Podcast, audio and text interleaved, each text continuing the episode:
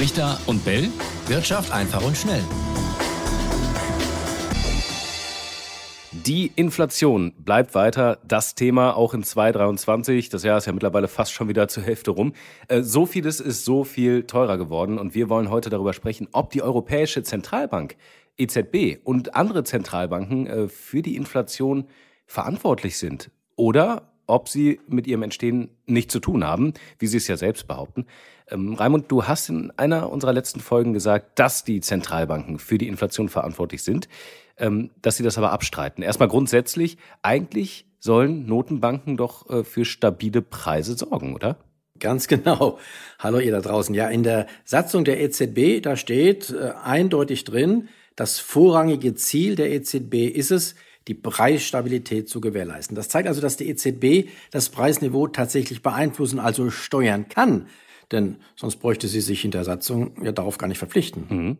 Heißt das, äh, sie ist quasi so eine Art Kapitän, also ein Steuermann in Sachen Inflation? Also das mit dem Steuermann ist echt ein guter Vergleich, denn der soll ja dafür sorgen, er ist verantwortlich dafür beim Schiff, dass äh, das Schiff auf Kurs bleibt. Und wenn es vom Kurs abkommt, dann kann er zumindest nicht plötzlich sagen, ich habe zwar hier auf der Brücke gestanden, aber damit habe ich jetzt nichts zu tun, oder? Ja gut, er kann natürlich sagen, äh, das sind äh, Umstände, die ich nicht beeinflussen konnte. Der Motor war kaputt, das Schiff hatte einen Schaden oder es gab ein Unwetter, kann er ja sagen. Ja, das kann er. Sowas Ähnliches, wir kommen ja gleich noch, noch drauf zu sprechen, tut die EZB auch, ohne aber zu erwähnen, dass sie am Zustandekommen dieser Umstände wir reden hier über die Inflation, hm. dass sie am Zustandekommen dieser Umstände kräftig mitgewirkt hat. Was macht sie denn? Wie macht sie das? Naja, indem sie vor der Inflation die Geldmengen auf Teufel komm raus aufgeblasen hat. Und was haben die mit der Inflation zu tun? Doch sehr viel, auch wenn es auf den ersten Blick vielleicht nicht ersichtlich sein mag.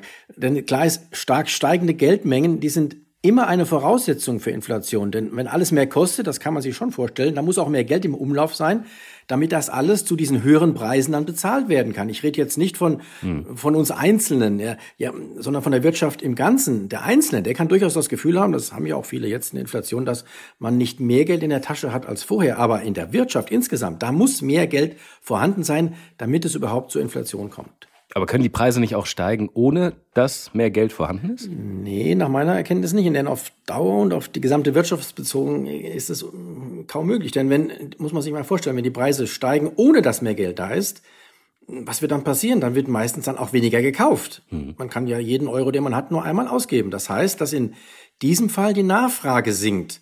Und wenn die Nachfrage sinkt, bleiben die Anbieter ja oft auf ihren Waren sitzen, zum Beispiel auf ihren Handys, und dann können sie die Preise aber nicht mehr erhöhen, äh, sondern sie müssen sie möglicherweise sogar im Gegenteil senken und damit wäre die Inflation im Keim erstickt. Inflation heißt nämlich in diesem Fall, dass die Nachfrage größer ist als das Angebot und das wäre ja dann nicht der Fall. Und jetzt ist es spannend, weil die EZB sagt ja, äh, in den vergangenen Jahrzehnten gibt es eben keinen Zusammenhang äh, zwischen der Geldmenge auf der einen und der Inflation auf der anderen Seite. Das hätten Studien gezeigt. Ja, ähm, das haben Studien gezeigt, aber trotzdem wirft äh, die EZB äh, für mich damit zumindest eine Nebelkerze. Denn es gibt äh, den Zusammenhang tatsächlich, wenn auch eher in einer anderen Weise, wie er da unterstellt wird. Nämlich, ich will mal ein Beispiel nennen, einen Zusammenhang, äh, wie er zum Beispiel zwischen einer Corona-Infektion besteht und dem Fieber, das man mit dieser Infektion bekommen kann. Wer eine Infektion hat, Corona infiziert ist, der kann Fieber kriegen, er muss es aber nicht.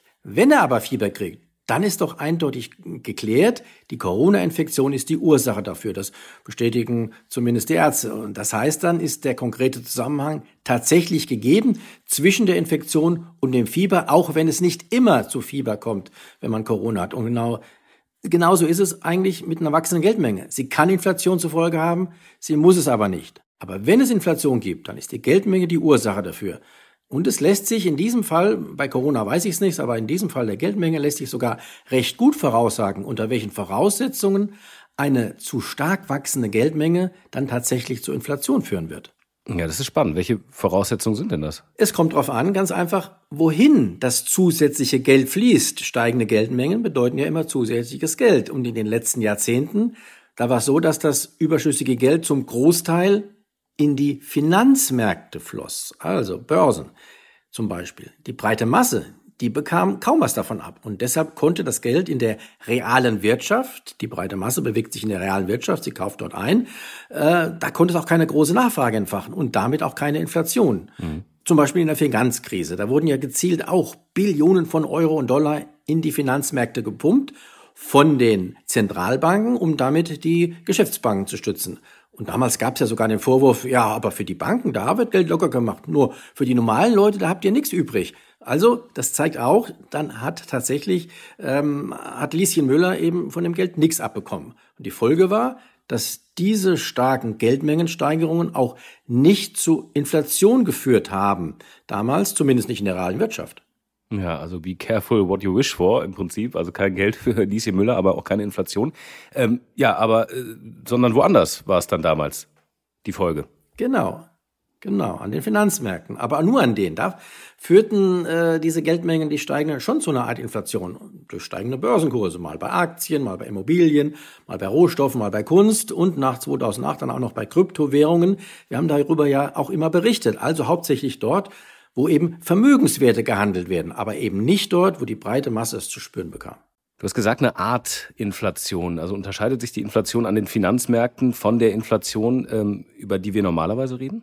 Ja, das tut sie irgendwie schon, denn an der Börse, da kann man das eingesetzte Geld ja besonders schnell hin und her schieben. Das ist klar. Und deshalb laufen dort inflationäre Prozesse in der Regel so ab, dass die Kurse steigen und steigen und steigen. Ähm, dann redet man von einer Blase, die aufgepumpt wird. Die gab es ja auch. Und die platzen aber dann irgendwann. Wenn nämlich die Übertreibung zu groß ist und wenn dann einige meinen, jetzt geht's nach unten, vielleicht auch, wir haben ja über Short-Seller äh, letzte Woche gesprochen, wenn dann Shorties einsteigen und sagen, jetzt ist aber die Übertreibung so, jetzt muss man nach unten gehen.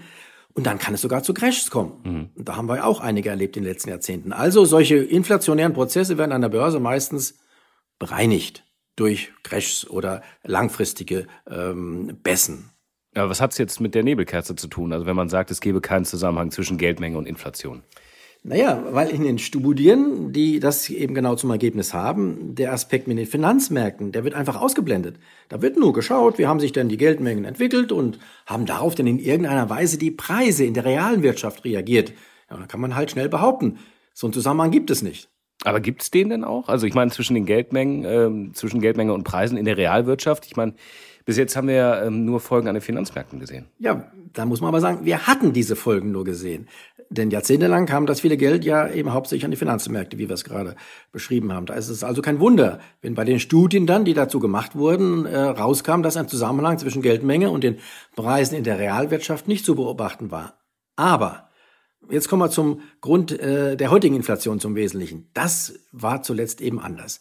Mit den Corona-Rettungsprogrammen seit dem Jahr 2020 da hat sich das geändert. Seitdem wurden ja von den Notenbanken, auch von der EZB, wieder Billionen an Euro, Dollar und anderen Währungen in die Märkte gepumpt.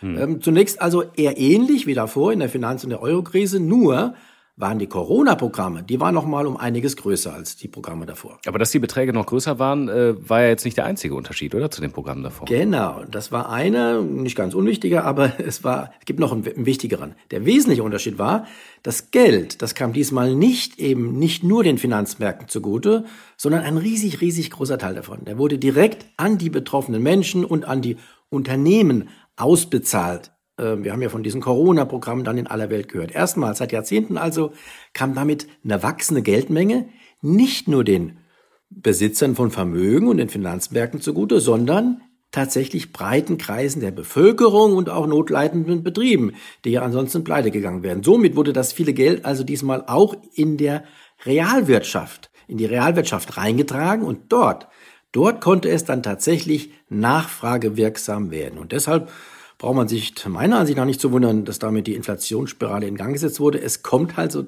drauf an, wem so eine steigende Geldmenge zugutekommt. Ja, aber es waren ja nicht die Notenbanken, die das Geld damals an die Bevölkerung verteilt haben, sondern es waren ja die Regierungen.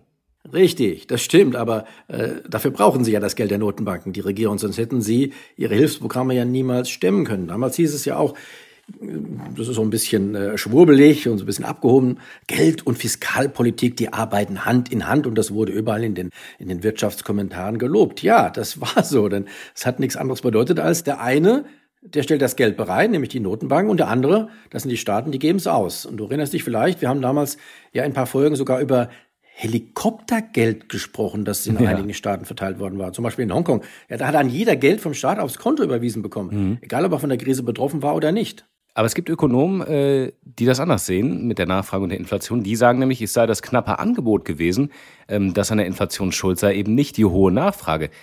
Ist da nicht was dran? Also, denn, äh, ich meine, wegen der weltweiten Corona-Lockdowns mussten ja tatsächlich viele Produktionen stillgelegt werden, Lieferungen äh, wurden behindert äh, und so weiter. Ich meine, wir haben damals ja laufend über diese gestörten Lieferketten berichtet. Richtig, aber auch das ist ja allenfalls die, die halbe Wahrheit. Äh, Lieferketten waren unterbrochen, das stimmt, aber unter, jetzt muss man sich vorstellen, unter normalen Umständen, da wäre doch gleichzeitig wegen der Corona-Lockdowns die Nachfrage weltweit eingebrochen, und zwar für alles da die Lockdowns ja zur heftigen und vermutlich lange anhaltenden Wirtschaftskrise geführt hätten äh, und dann auch mit hoher Wahrscheinlichkeit zum mit äh, gleichzeitig steigender Armut. Also ähm, das wäre ein tatsächlich der Fall gewesen, wenn die Notenbanken nicht eingeschritten werden. Also heißt es normal wäre es gewesen, dass dem knapperen Angebot eine noch knappere Nachfrage eigentlich gegenüberstanden äh, hätte und die Preise deshalb sogar eher gefallen wären, statt zu steigen? Richtig, das hätte man zumindest erwarten können. Stattdessen aber haben eben die Regierung und Notenbanken diesen Preisverfall und diese steigende Armut und steigende Arbeitslosigkeit verhindert mit ihren Corona-Billionen. Was war das aber? Sie haben aktiv auf der Nachfrageseite der Wirtschaft eingegriffen, nicht auf der Angebotsseite, auf der Nachfrageseite und haben die hochgehalten mit ihren, äh, mit ihren äh, ähm, Billionenprogrammen. Ansonsten wäre es dort zu einem Absturz gekommen. Das heißt, nur aufgrund der steigenden Geldmengen ist also die Nachfrage nicht eingebrochen.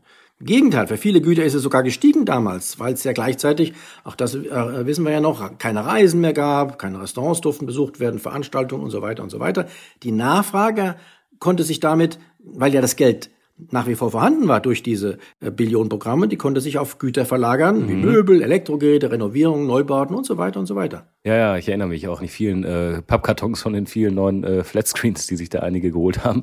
Äh, und ich erinnere mich auch noch daran, äh, wir haben ja schon relativ früh damals in der Corona-Krise eine äh, Folge zu den steigenden Holzpreisen gemacht. Das war ja eigentlich so eines der ersten Geschichten, die da stattgefunden hat. Ne? Ja, ja, stell dir mal vor, das war tatsächlich einer der ersten Vorboten der Inflation, der steigende Holzpreis. Und stell dir vor, es hätte damals die Corona-Hilfen nicht gegeben. Tja, was hätten die Leute gemacht? Die hätten vermutlich viel mehr Angst gehabt um ihre Jobs und dann hätten sie hm, wahrscheinlich an alles andere gedacht, als ausgerechnet daran, ihre Buden in Schuss zu bringen und jetzt ja. Holz zu kaufen. Ja, was machen wir jetzt damit? War es jetzt im Rückblick äh, womöglich dann doch ganz gut, dass die Notenbanken das Geld gedruckt haben, auch wenn sie damit womöglich die Inflation befeuert haben? Ich glaube schon. Es würde, ich würde sagen, sogar es blieb den Notenbank gar nichts anderes übrig, als das zu tun. Ansonsten wäre die Wirtschaft weltweit eingebrochen, wenn sie es nicht gemacht hätten. Es wäre möglicherweise eine Weltwirtschaftskrise entstanden, von der wir uns vielleicht jetzt noch nicht erholt hätten. Es geht mir aber auch gar nicht darum, Etienne jetzt zu werten, ob das jetzt gut oder schlecht war. Ich will es einfach erklären, Hintergründe aufzeigen, Zusammenhänge erklären. Dazu gehört eben auch die Erkenntnis, das ist meiner Ansicht nach eine wichtige, dass es der Steuermann war in dem Fall. Dein Beispiel fand ich sehr gut. Der Steuermann, also die äh, EZB und andere Notenbanken, die Steuermänner, die Mehrzahl, die waren es also, die vom Kurs stabiler Preise abgewichen sind und uns da abgebracht haben. Ob sie jetzt im Hintergrund gute Absichten hatten, das mag ja der Fall gewesen sein. Oder die Steuerfrau. Sehr gut. Um da ganz korrekt zu bleiben, muss man ja vielleicht auch ja. in dem Punkt nochmal sagen. Ich würde sagen, ähm, ihr könnt uns gerne ähm, Fragen schicken zu dem Thema, weil ähm, auch das ist ja wieder irgendwie eines, was wir schon lange, lange in der Diskussion haben und was äh, sicherlich auch verschiedene Meinungen äh, zutage fördert. Schreibt uns gerne brichter und bellet.ntv.de unsere E-Mail-Adresse und dann äh, würde ich sagen, freuen wir uns äh, auf eure Fragen und wir machen nächste Woche ähm, eine kleine Pause, Raimund, oder? Eine Woche Pause, Brichter und Bell und dann geht's äh, frisch und munter dann wieder, wieder danach weiter. Kleine Urlaubspause und ich entschuldige mich ganz offiziell jetzt bei der Steuerfrau Christine Lagarde, dass ich sie eben nicht ausdrücklich mit einbezogen habe. Ciao, ciao, macht's gut. Ja. Richter und Bell. Wirtschaft einfach und schnell.